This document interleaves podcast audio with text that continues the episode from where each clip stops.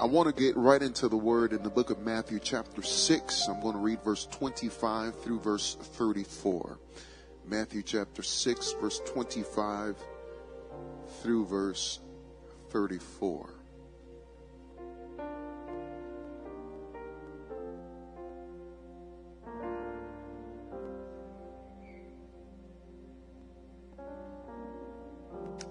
The Bible reads as so in the name of Jesus Christ.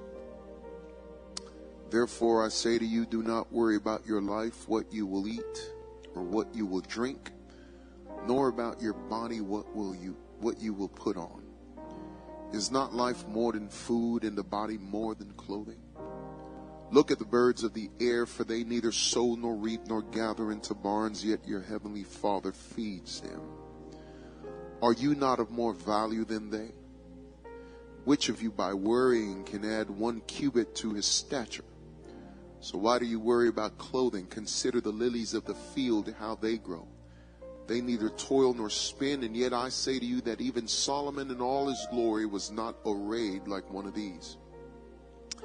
Now, if God so clothes the grass of the field, which today is and tomorrow is thrown into the oven, will he not much more clothe you, O you of little faith? Therefore, do not worry, saying, What shall we eat, or what shall we drink, or what shall we wear? For after all these things the Gentiles seek. For your heavenly Father knows that you need all these things. But seek first the kingdom of God and his righteousness, and all these things shall be added to you. Therefore, do not worry about tomorrow, for tomorrow will worry about its own things. Sufficient for the day is its own trouble. Amen. I want to speak to you on uh, this simple subject here Christ's cure for anxiety.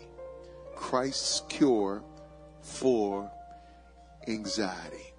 I'm not going to take as long as I did in the first service. There's a, a roast waiting on me. So I'm going to hurry up and hurry up. Amen. But, uh, but I do feel like God has a word for us.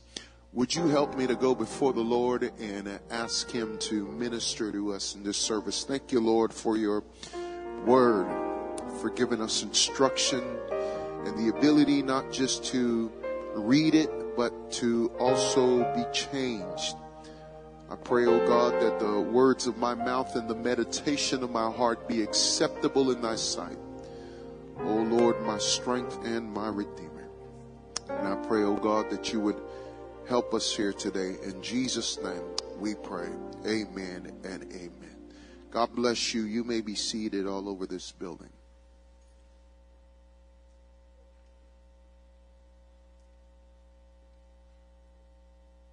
If I could just have a little bit more monitor, if possible. Thank you. When we read through this text, um, I'll find that Jesus pleaded with his disciples, and he did it three times and he said, Do not worry. Another version says, Do not be anxious. Do not be anxious. In verse 25, he says, Don't worry about your life. In verse 31, he says, Don't worry, saying, What shall we eat? What shall we drink?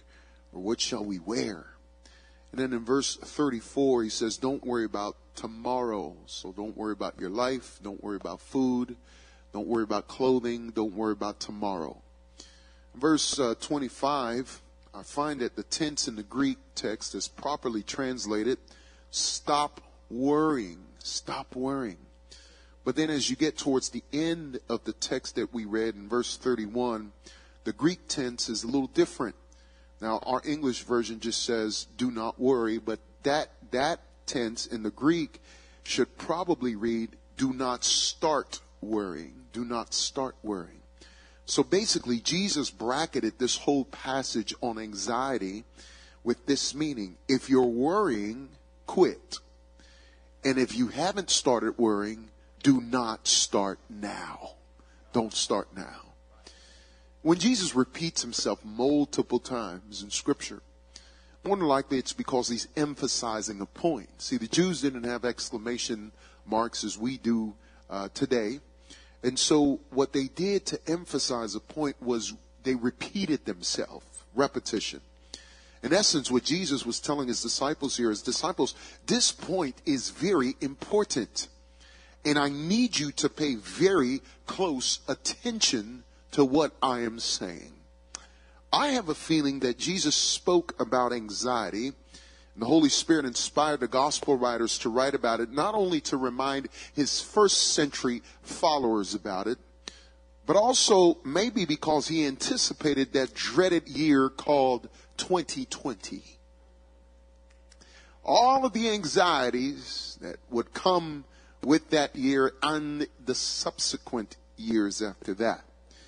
During August 2020 through February 2021, the percentage of adults with symptoms of anxiety or some sort of depressive uh, order disorder increased from 1 in 10 to 4 in 10. So why is this topic so important to Jesus? Why does he bring this point up so repeatedly in this passage? Why does he want his disciples to take this topic so seriously? It would seem as though Jesus understands that as human beings we are predisposed to anxiety and worry and panic and stress. As humans who have absolutely no access to our future, who do not know what tomorrow will bring, we will always struggle with anxiety. Anxiety to know that everything is going to be alright. Jesus knew that we would worry about our lives, our health, our jobs, our education, our basic needs, our relationships, our businesses, our families, our, uh, there, there are so many more things to worry about and it's all normal. Perhaps even today, many have come to this service battling against the spirit of worry and panic and anxiety anxiety over the raising of your children or a conflictive marriage or a job that is causing stress or you're worried about a court appearance or your romantic life or as they say in the uh, modern vernacular, a boo. Or you're worried about your grades or your mounting debt or the stress of living with a toxic family or for adult single people in this house, you are also worried. Worried about finding that romantic partner so as to keep yourself from enrolling in a Catholic convent for nuns. You are also worried. Jesus understands these worries are normal in us. So he reminds his disciples repeatedly and by way of implication, he reminds us here seated in these seats today and he says, do not be anxious. Do not be anxious. And yet my question is, why not, Jesus? Why shouldn't I feel anxious? You know there are legitimate concerns in my life. So there had better be some good reasons for I, for why I should not feel anxious. Well, Dr. Jesus responds here today and he tells me, uh, I don't, I, I, I'm, I'm coming for you with a prescription to heal you from your anxiety. You don't have to call Dr. Phil anymore. You don't, you don't have to go to Mrs. Cleo. You don't have to go to 1-900 call your psychic. You don't have to go consult your horoscopes, but I'm going to give you a prescription that is going to heal you from your anxiety. How many are ready to know what Christ's cure is for your anxiety? Well, number one, Jesus says the reason why you shouldn't feel anxious is because you are a spiritual and an eternal being and not merely a material and a natural being. And so he says you shouldn't feel anxious because you have so much life. I mean, eternity is a long time. You're worried about this little thing called life right now and you feel like this is everything there is. But he's saying in light of eternity, this is just a little short little nothing. And so you shouldn't worry about this little nothing when you've got a whole eternity that you've got to deal with, right? Where do I see that? Just a couple of verses before we read our text, Jesus also said, just a couple verses before, he said, do not lay up for yourself treasure on earth where moth and rust destroy and where thieves break in and steal. But lay up for yourselves treasures in heaven where neither moth nor rust destroys and where thieves do not break in and steal. For where your treasure is, there where you, will your heart be also. See, if your treasure is on things of this earth, your anxiety is going to kick up. If your treasure is in things in heaven where moth and rust does not destroy and where thieves cannot break in and cannot steal, then Jesus says you're going to be all right. Amen. You see, the fundamental defense against your anxiety, according to Jesus, is your immortality. The fact that this world is not your home. You're just a pilgrim and a stranger here. Your citizenship is in heaven. Uh, the apostle Paul said, for I reckon that the sufferings of this present time are not worthy to be compared with the glory that shall be revealed in me. Amen. There's future glory coming that you've never seen before. This world is not your home. You're not just a body living in life. You are a soul and an eternal spirit. Jesus just didn't come to give you life. He came to give you life everlasting. That's why he said, he that believes in me shall never pass away. He that believes in me shall never die. And so when your life is characterized by anxiety in this natural realm, all you're doing is expressing how much importance you give to a fleeting and a passing and a temporary world. You see, things have your utmost attention. Things have your utmost care. Things have your utmost importance. You value things. You value stuff more than an eternal soul should. Can I tell you, you can't take things with you. You've never seen a U-Haul truck behind a funeral procession. You know why? Because nobody has ever taken their things with them. You leave things behind. And this world, you're going to leave a whole lot of things behind. But what Jesus is saying is, you can have things, but don't let things have you. Don't let things control you. Don't let things control your emotions. Don't let things control your anxiety.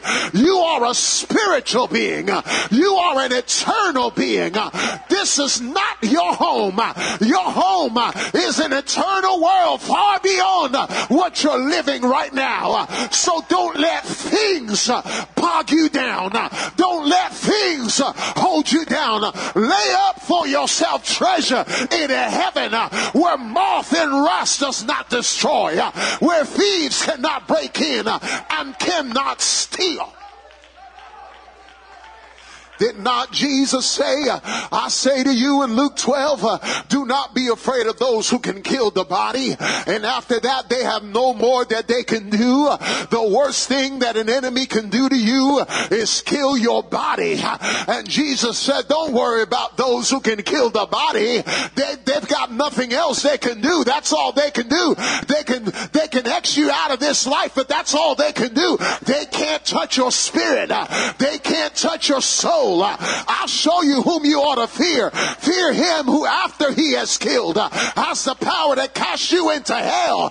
That's who you ought to fear because your eternity is more important uh, than what you're dealing with right now.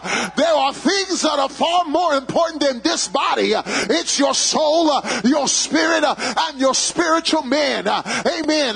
No wonder some of the first martyrs would cry out as they were being killed. They were being killed and they would cry out according to church history, you can kill us, but you can't harm us. You can kill us, but you can't harm us. You know why? Because they understood, like Paul said, for me to live is Christ and to die it is gain. They understood, like Paul said, that not even death can separate me from the love of God which is in Jesus Christ. Nothing, no one one can separate me uh, from the love of God which is in Jesus Christ. Not even death.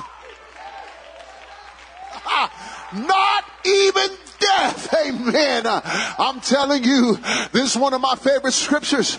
Jesus said, You'll be betrayed even by parents and brothers, relatives, and friends.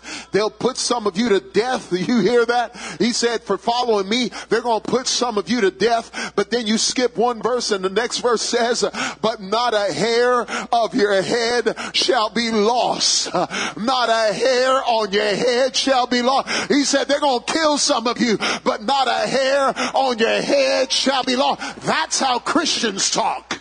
That's how Christians talk. We ain't afraid of death. Amen.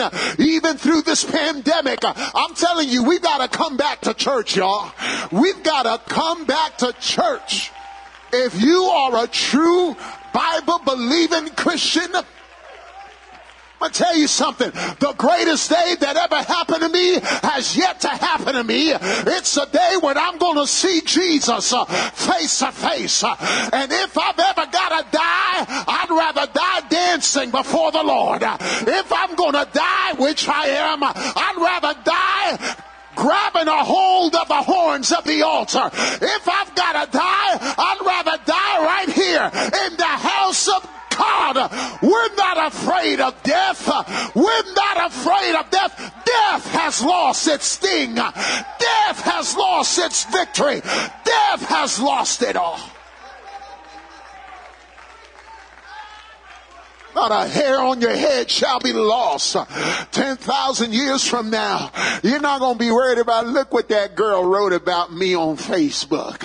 And they tagged me on that picture. I told her I had ashy legs not to tag me in that picture. I look like a, like I work at a salt factory with these ashy legs. I'm going to tell you right now, 10,000 years from now, you're not going to be worried about these things. You're not going to be worried about Botox. You're not going to be worried about whether I got a man or not. You're not going to be worried about what your bank account looks like, uh, looks like, what you got, what your whip look like, what your crib look like. None of these things are going to matter 10,000 years from now. I'm going to be fishing uh, in the sea uh, of life. Amen. I'm going to be up there with a man. Nothing is going to matter. So why do you worry?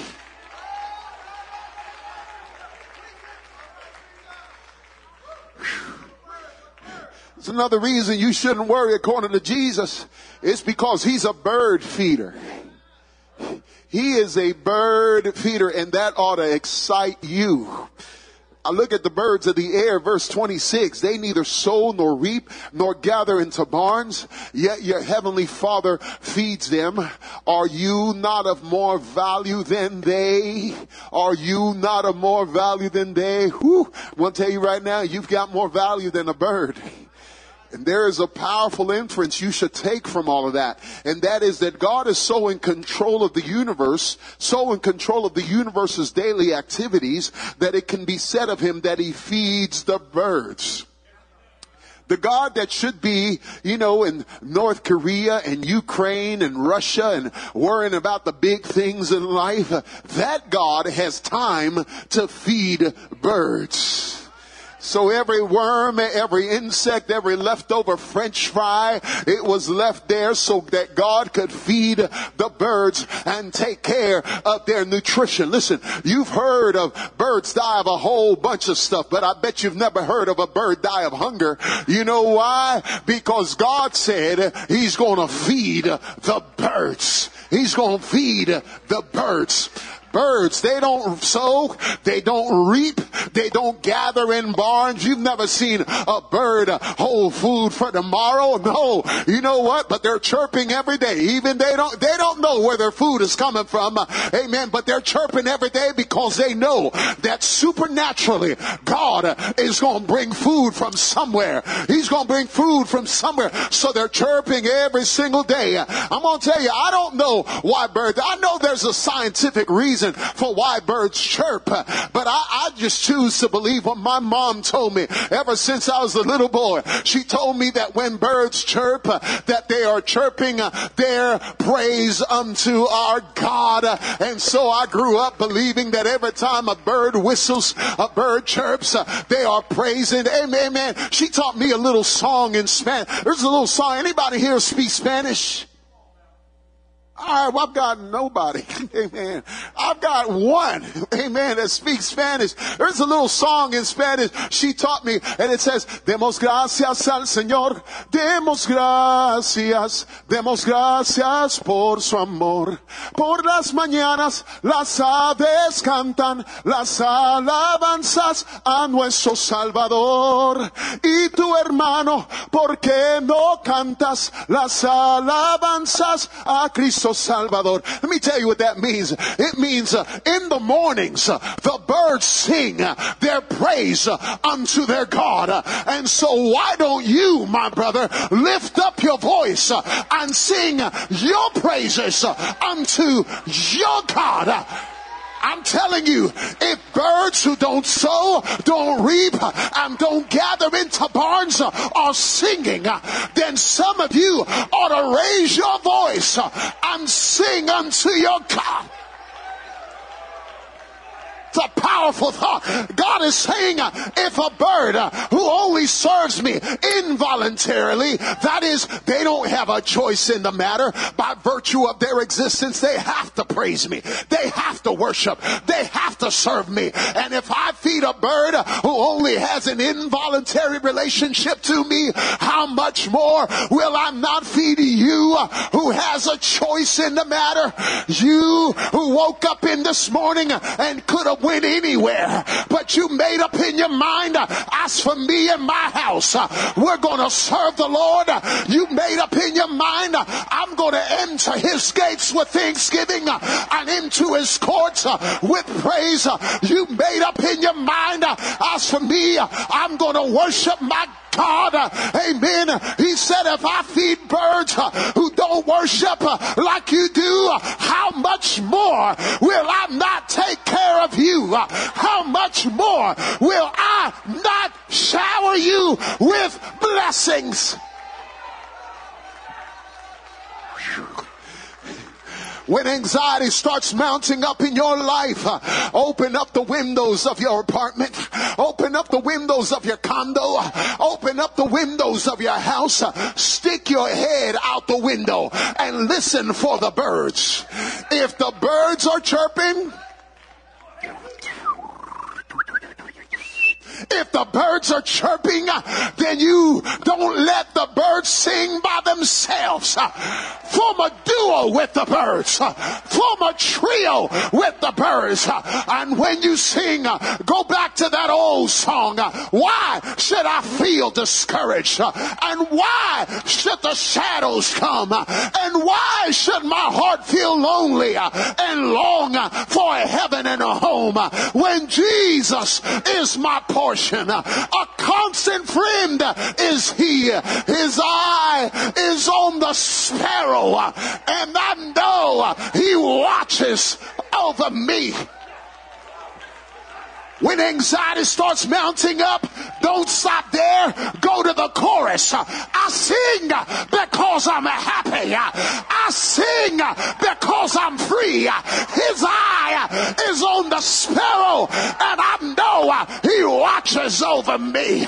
Amen. Amen. Amen. Do you not know that you can cast your care upon him for he cares for you? Do you not know that the steps of a good good men are ordered by the Lord and he delights in his way.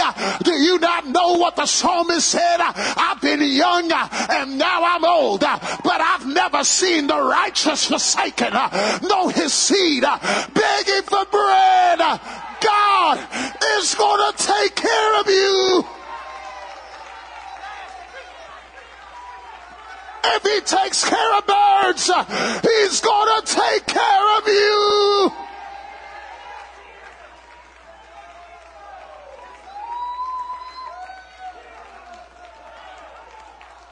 Hallelujah, hallelujah, hallelujah, hallelujah.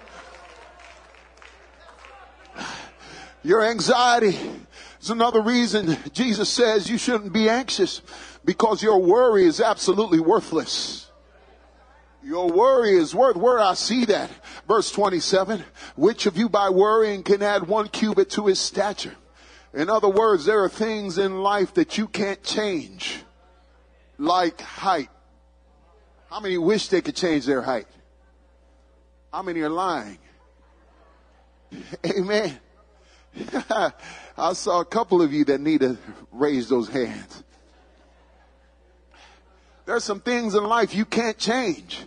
And he says those things like your stature, worrying can add one cubit to your stature. You know why? Because there's things in life you can't change.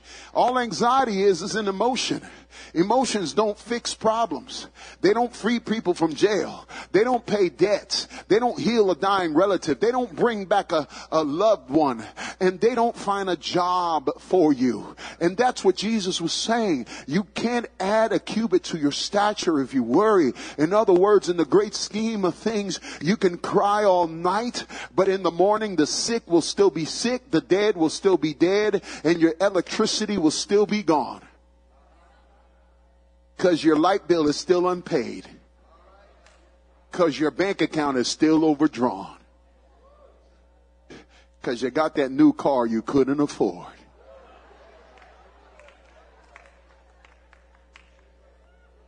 But that ain't none of my business. In other words, anxiety is absolutely fruitless. Charles Spurgeon once said, anxiety does not empty tomorrow of its sorrows. It only empties today of its strength. Let me, let me explain that. Anxiety doesn't make tomorrow better. It just makes today worse. You know why? Because anxiety doesn't kill the problem. Your problem still going to exist. Anxiety doesn't kill the problem. It just kills the person. Anxiety doesn't kill the problem, it kills the person. And that's what Jesus was trying to tell you. You can't change your stature with your anxiety. It will do nothing. In the great scheme of things, it doesn't amount to a great hill of beans if you're anxious. So why are you anxious? And there's another reason why you shouldn't feel anxious. You know why? Because anxiety reveals something in you. And that is a lack of faith in the providence of God. Where do I see that? I see that in verse 30. And now if God so clothes the grass of the field, which today is and tomorrow is thrown into the oven, will he not much more clothe you, O you of little faith? You hear what I'm saying? He's saying those of you who struggle with worry, you have little faith. And without faith, it is what? Impossible to please God impossible to please God. Can I tell you right now, you can fight with every atheist you want to and say you are a fool because you say in your heart there is no God. But I'm telling you, if you are anxious, if you are anxious, your anxiety makes you a functional atheist. Because although cognitively you are saying, I believe in God, I believe in God, I believe in God, functionally you're saying, I don't trust the God I believe in. You are confessing Him with your lips, but you're not professing Him with your actions. And He's saying, I don't care how much you want to sing up there, Jehovah Jireh, Jehovah Jireh, my provider. But if you're not living that out, amen, if you're not trusting that in your daily walk, you can sing it in church but if you're not walking that in your daily walk, then you truly don't believe in me. Your anxiety proves there is little faith in God. I'm going to tell you right now, if I ever get home and my boys are waiting on me and they're going, Dad, where are we going to live? What's going to happen with our future? What about our spouses and our education? Dad, are we going to survive? What about our, is there going to be a roof over our head? What are we going to eat? What's going to happen? You know what? All I'd have to do is take those dumb little rugrats and say, listen to me right now. Have I ever, have I ever failed you before? Look at my track record. Have I ever not put a roof over your head or put food on your table? Have I ever left you in a time of great turmoil? No. I'm going to tell you right now, I need a loan to feed those two dumb boys. I need a loan. You know what? You could, their world could be upside down and you'll never know it. You know why? They have total faith in the providence of their father. They know if dad is around, he's going to take care of it. If dad is around, everything's going to be all right. If dad is around, I'm going to survive. Dad has never left us. And that's how it ought to be when you face your heavenly father.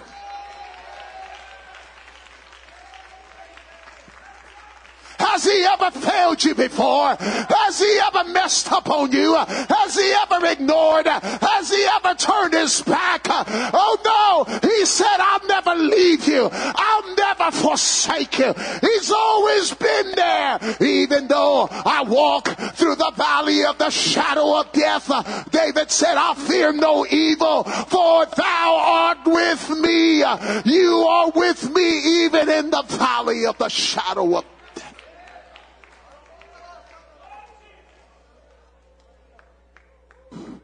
There's another thing Jesus said you shouldn't feel anxious. You know why? After all these things the Gentiles seek, but your heavenly Father knows that you need all these things. See, God, you, the reason you should feel anxious is because God knows what you need, not what you want but what you need. I tell you, there's a whole lot of things you can fast about it all you want to. You can Daniel fast on things all you want to. And the answer's still gonna be no. I know that's a little controversial, but I, I've got Bible to prove it. The answer is still going to be no. You can eat all the soy burgers you want to. And the answer is still going to be no. You know why? Because God is saying, I know what you want, but more importantly, I know what you need. I know what you need. There is some stuff you need that you didn't even know you needed. Amen. There's some stuff you've been praying about and God is saying, uh-uh. No, the day that I heal you will be the first day towards your destruction. I'm not so much worried about your body. I'm worried about your soul. Have you ever had those type of people that God healed from cancer after I don't know how many much time? They were the first ones to get in and the last ones to leave while they were sick. You remember that? They were out here and at the altar every time and, and, and laid out before the Lord and crying and weeping. And as soon as God healed them, where are they now? Right? And God is saying, see, I told you, I know what you want, but more importantly, I know what you need. God knows, woo, my amens just died. I know what you need. I told that first service, I tell you, I don't think in this life that God can make me wealthy. Now I know, listen, if God makes you wealthy, praise the Lord, I will, I will rejoice with you and I will ask you for a couple dollars. But I'm, I'm going to tell you, let me hold a little something. but, but, but I don't think in this life that God can make me wealthy. And now I add, I don't think just in case it is the Lord's will. Amen. So I'm just going to say I don't think. Amen. But you know, your will be done. I am your vessel. I'm going to tell you, and it's not because I don't ask God to make me wealthy. I do it every single day. Every single day, I say, Lord, I'm coming to you as your humble servant and just asking that you would bless me so that I could build a temple. Amen. Uh, you know, because the body does say that my body is the temple. I am trying to build this temple. But um, I, I've I prayed many a times, Lord, just you know, no one has to know. Don't let the Pentecostal Herald follow me around. Just just let me go to Las Vegas just one weekend. I got a plan, y'all. I prayed about this and I got a plan. I'm going to go to Vegas, sit up on a slot machine, look around, make sure Pastor Myers is not looking. I know he'll be there, but I'm, I just don't want, I just don't want him looking. Amen. I ain't gonna get in your business. Don't get in mine. Amen. And I'm gonna tell you right now, I'm gonna look around, make sure I got a plan, cause I'm gonna bring out the olive oil from my bag. Amen. I'm gonna anoint this slot machine in Jesus' name. Woo, I got a prayer for it and everything. And I've even asked the Lord to mute the little alarm that goes, y'all know about that little alarm that goes off, right? Look at y'all nodding. Ooh, Amen. Amen. The devil is a lie. You know why the Lord, I don't think the Lord can make me wealthy. And I'm, I'm kidding about all that. But you know why I, I don't think, because if you ever open up this heart and would see the type of vanity and materialism that abides in this heart, the day I sniff that kind of money, it will be the first day towards my destruction. You would never ever see me here again. And if you did, I'm bringing my lime green Lamborghini with butterfly doors that open up like the glory of God. And I'm coming out in a pink suede suit with red crocodile skin shoes. And I'm, I'm parking my Lamborghini in the foyer because I want everybody to see what the man of God is driving right now with what this man of God is driving, I park in Orlando. To come preach, I park in Orlando. I don't want anybody to see what the man of God is driving. Amen. Ushers were like, man of God, how did you get here? Chariots of fire, brother. Chariots of fire. Amen. Don't worry about it. Don't be looking. Amen. But if I ever get that Lamborghini, you better believe it. I am parking in pastor spots. and I'm going to hire my own mariachi with their stretchy pants to come escort me all the way to the platform. That's how I'm going to get to this platform. So everybody could see. And y'all think I'm playing. I'm going to live in Aruba beachside with a 28 room mansion and a heliport on top and a bowling alley down in the basement. And I'm going to be out in that beach in silk capris.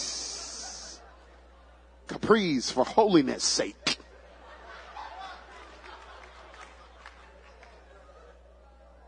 I don't want women lusting after my knees.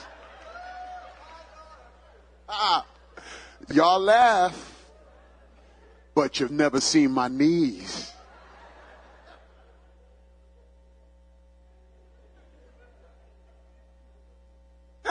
Now, listen, the reason I'm telling you this is because I need you to know that that's the, probably the reason why the Lord hasn't given me that type of wealth. It's not because I don't want it. I want it. I want it. I want it more than my boys. If I could get some wealth, I will sell you a couple of my children. And I only got a couple. Amen. Now I'm going to tell you right now, it's because I don't need it.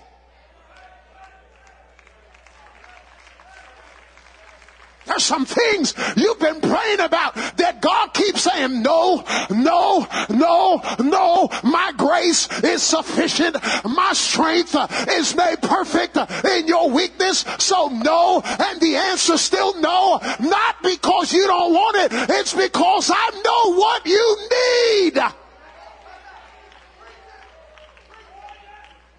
So Paul tells you in everything give thanks for this is the will of God concerning you in Christ Jesus. That's your answer. Thank you for the valley. Thank you for the mountaintop. Thank you wherever I find myself. Thank you for this is the will of God concerning me in Christ Jesus that I am thankful in the midst of everything. You know what I need. And lastly, why shouldn't I feel anxious? I'm going to tell you why you shouldn't feel anxious. Because after all these things the Gentiles seek, but your heavenly Father knows that you need all these things. He called him Father. Father. You know why you shouldn't feel anxious? Because you are not an orphan.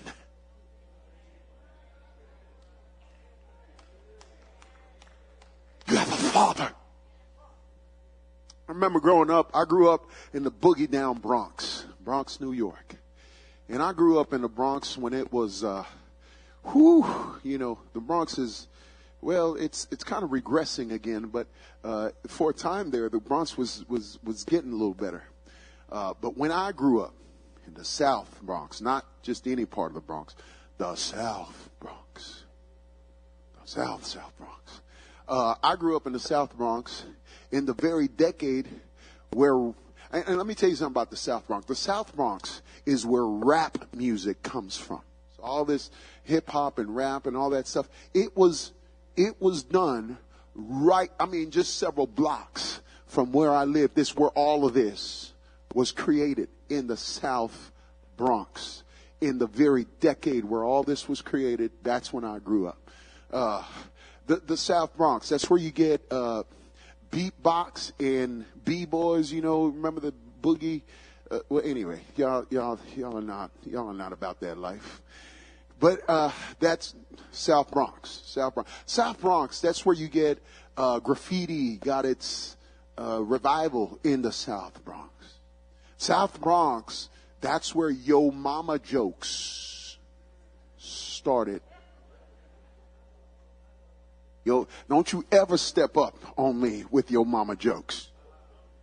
I got you. I got your mama.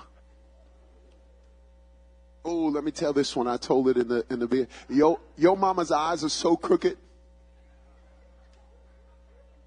that when she cries, the tears run down her back.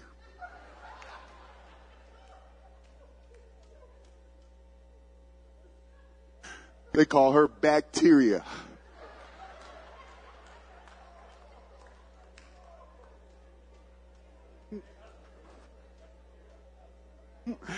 Woo! Oh man. Anyway, anyway, we're in the house of God. Y'all control yourselves. So that's that's where I grew up. Now, the building that I grew up in uh, you didn't have to leave my building to find any evil you wanted. And it went by floors. The first floor is all drugs. The second floor, prostitution. So if your husband came out of a second floor apartment, he wasn't there uh, for sugar, you know. Or maybe he was. Anyway, so uh, so that's that's just kind of how it went. So um, I would play ball every single day after school. I'd go to the park that was right behind our building and it was surrounded by buildings. That little court was surrounded by buildings and that's where we grew up. We played ball there every single day. So on this particular day, I was playing. All my friends just left abruptly. I had never seen them leave like that, but they all left abruptly.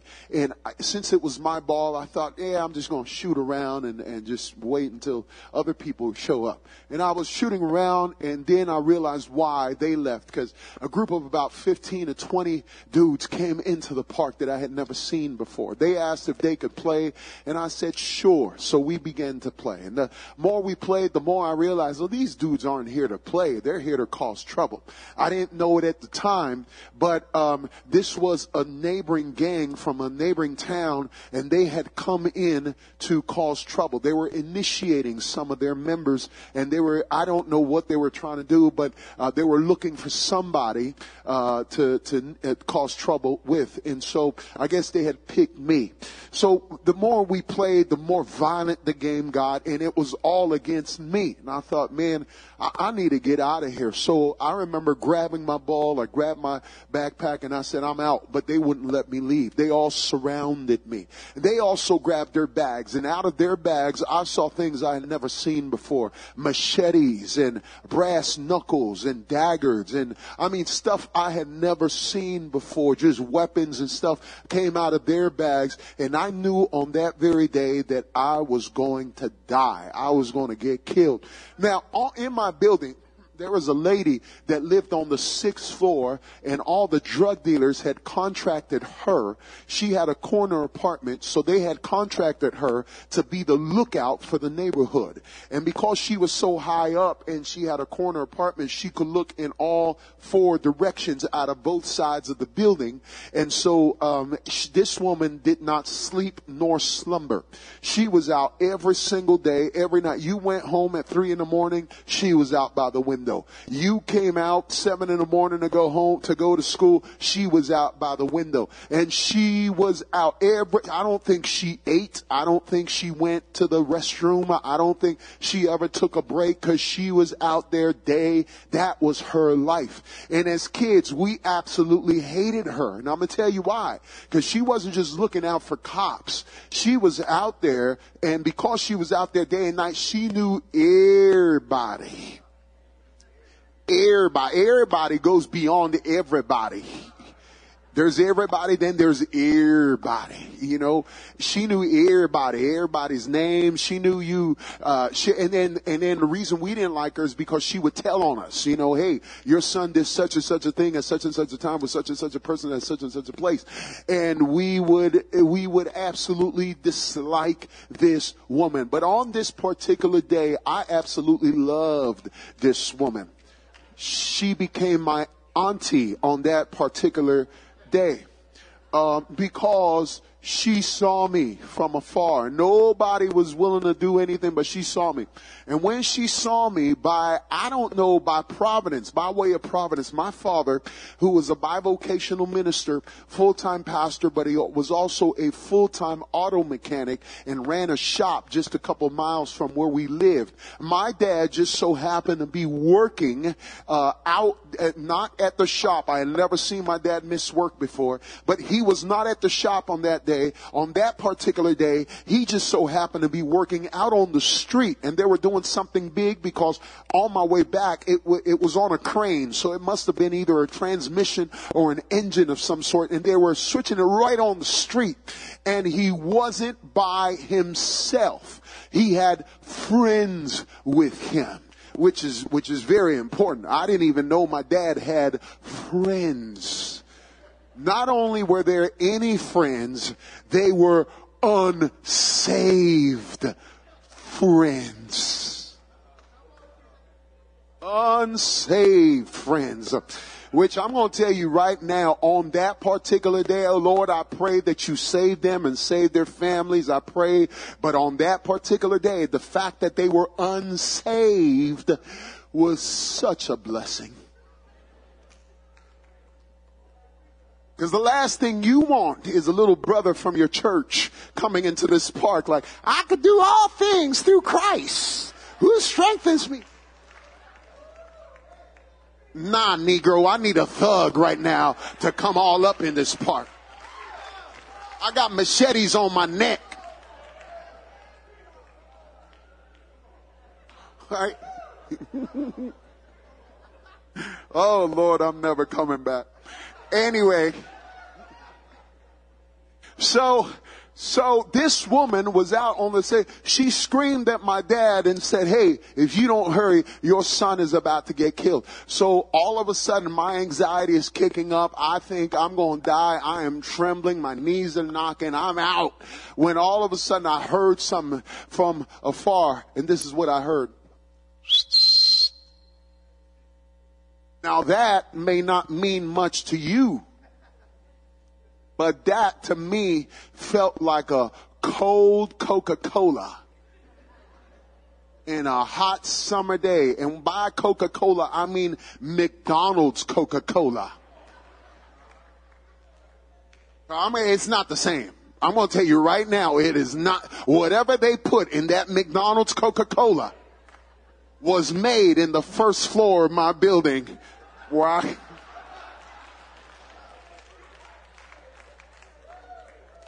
Oh, bless them. Woo! I'm gonna tell y'all right now. I know why y'all keep going to McDonald's.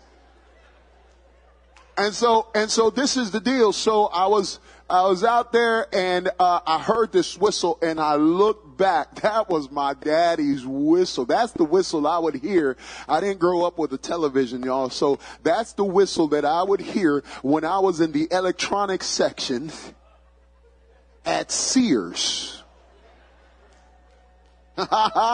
my dad, hey man, I've been in the desert for so long with no TV and my dad would take me to Sears and all I could do was, there's stuff moving in this box. A light of heaven. I don't know what's going on. So uh, that, that was me at the Sears and then it was time to go and I'd hear my daddy's whistle. That was my daddy's whistle. I remember looking back and this man didn't even have the decency to go through the park door. He was climbing up the fence. Amen. And uh, these dudes had machetes and daggers and what have you. My dad, I think he had a, a screwdriver in his hand. Uh, uh, but I, I looked at his face and I said, ooh, somebody's about to get screw drove to death. The man looked like a pit bull on cocaine. He was climbing that thing like a black Spider-Man. And I'm going to tell you right now, he had unsaved friends coming with him. And these friends, one of them could eat about six of these kids. And I'm going to tell you, they were unsaved saying things that I could not say from this sacred pulpit. And I was so thankful for all of it. Amen. I was just like, yeah, that's the type of people you need. Amen At this time of great need. God knows who he sends out. Amen. Pants sagging with these Tims coming all up. I was like, yep, that's exactly what I need right now. We're going to baptize you after this, but not before. Amen. And I'm going to tell you right now, it was at that moment, it was at that moment I could almost hear the voice of heaven saying, Hey, Loami Diaz. Yes, Lord, I'm, I'm a little busy right now. There's machetes on my neck. I'm going to see you soon, actually. You should not feel anxious. What do you mean I shouldn't feel anxious? You know there are legitimate circumstances surrounding me right now that are making me anxious. But you should not feel anxious. Why should I not feel anxious because you are not an orphan.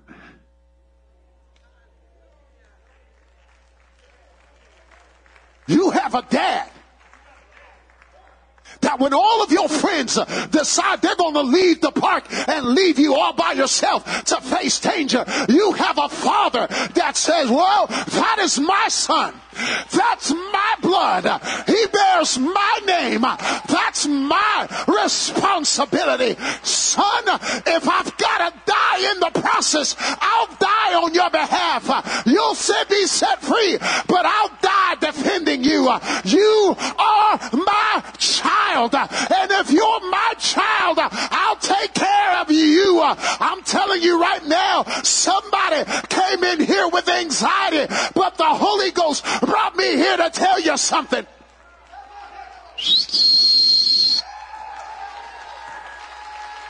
Open up your eyes, He's when there's a Father in heaven that says, You are my son. I'll take care of you. I take care of birds. How much more will I not take care of you? Come on, lift your hands all over this building right now. Lift your hands all over this building right now.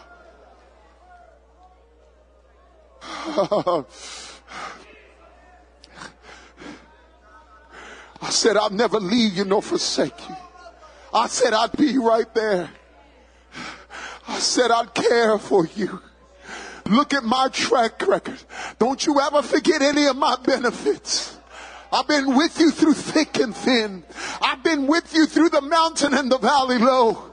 I've been with you in abundance and I've been with you in scarcity. I've been with you when everything was lacking. I've been with you all this time. Don't you ever doubt that I am Jehovah Jireh, your provider. This morning I'm opening up this altar. I wonder in this place, I want everybody to come if you can.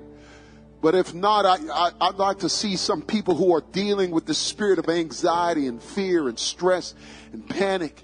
I want you all to come first. I want to pray over you. I want to pray over you. You don't have to feel embarrassed. We all go through this from time to time.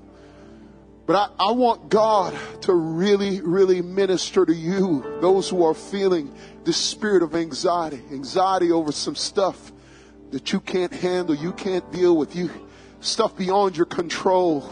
I want you to come down. I won't pray over you.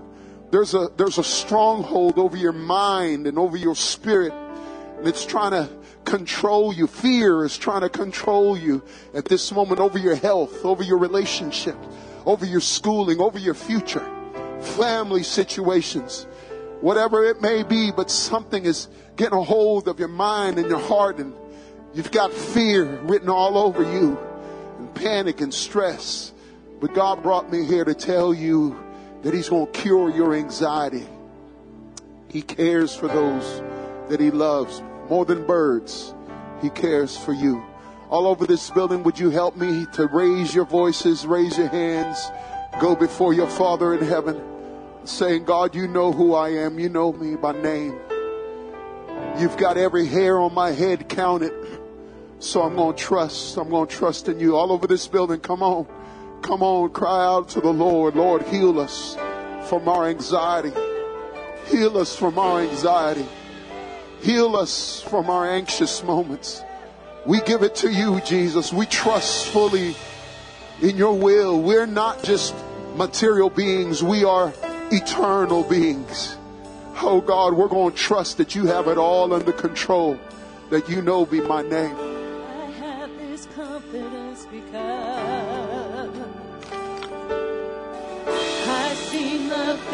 Faithfulness of God.